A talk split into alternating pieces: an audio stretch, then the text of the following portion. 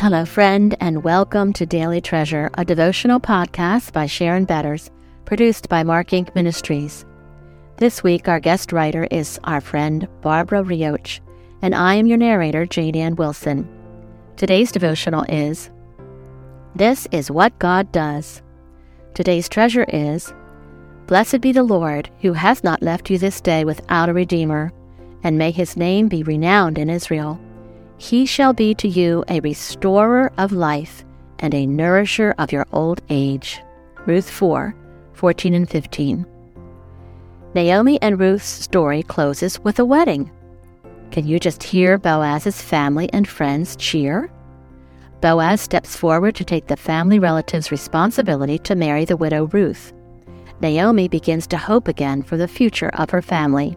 A year later, a baby is born. All the women are in awe of Ruth's love.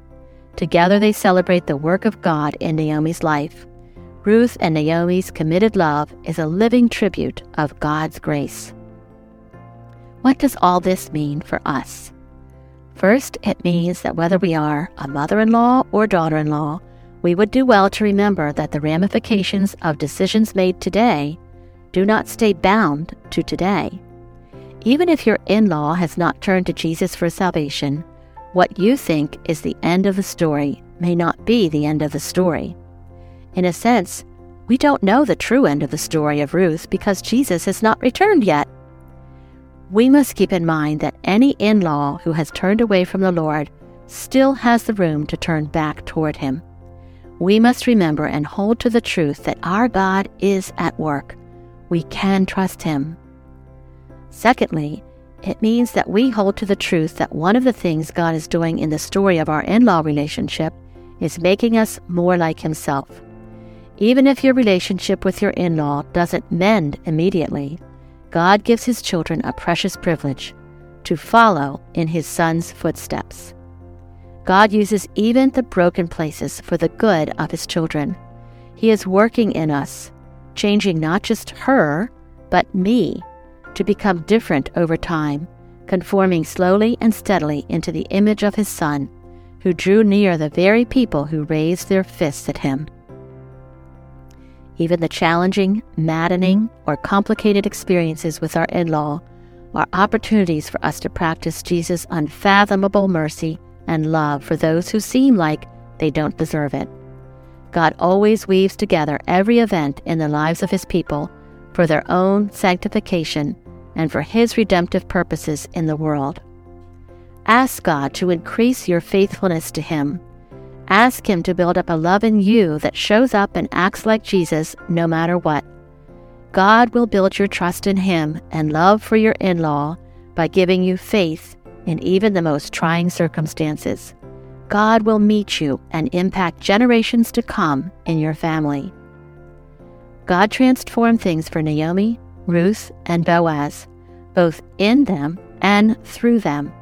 God proved himself able in more than they could have imagined, even in the seemingly random or confusing moments that just so happened. This is what God does. For reflection, read Ruth 4. What part of Ruth and Naomi's story do you relate to the most?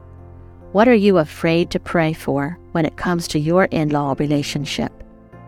Friends, thanks so much for joining us for Daily Treasure. And as always, we hope that you are being encouraged by these nuggets of scripture, that they are encouraging you to dig deeper into God's Word, and also that you are being equipped to come alongside someone else with the gift of encouragement. As you know, if you've been hanging around for a while, we are encouraging you to be intentional about offering the light of Jesus to one person at a time through biblical encouragement.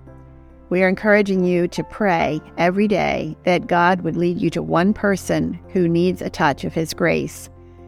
You're going to be so surprised by the way God blesses you when you think you are blessing others. And we would love to hear your stories of how God is using biblical encouragement not just to bless others, but to bless you as you practice it.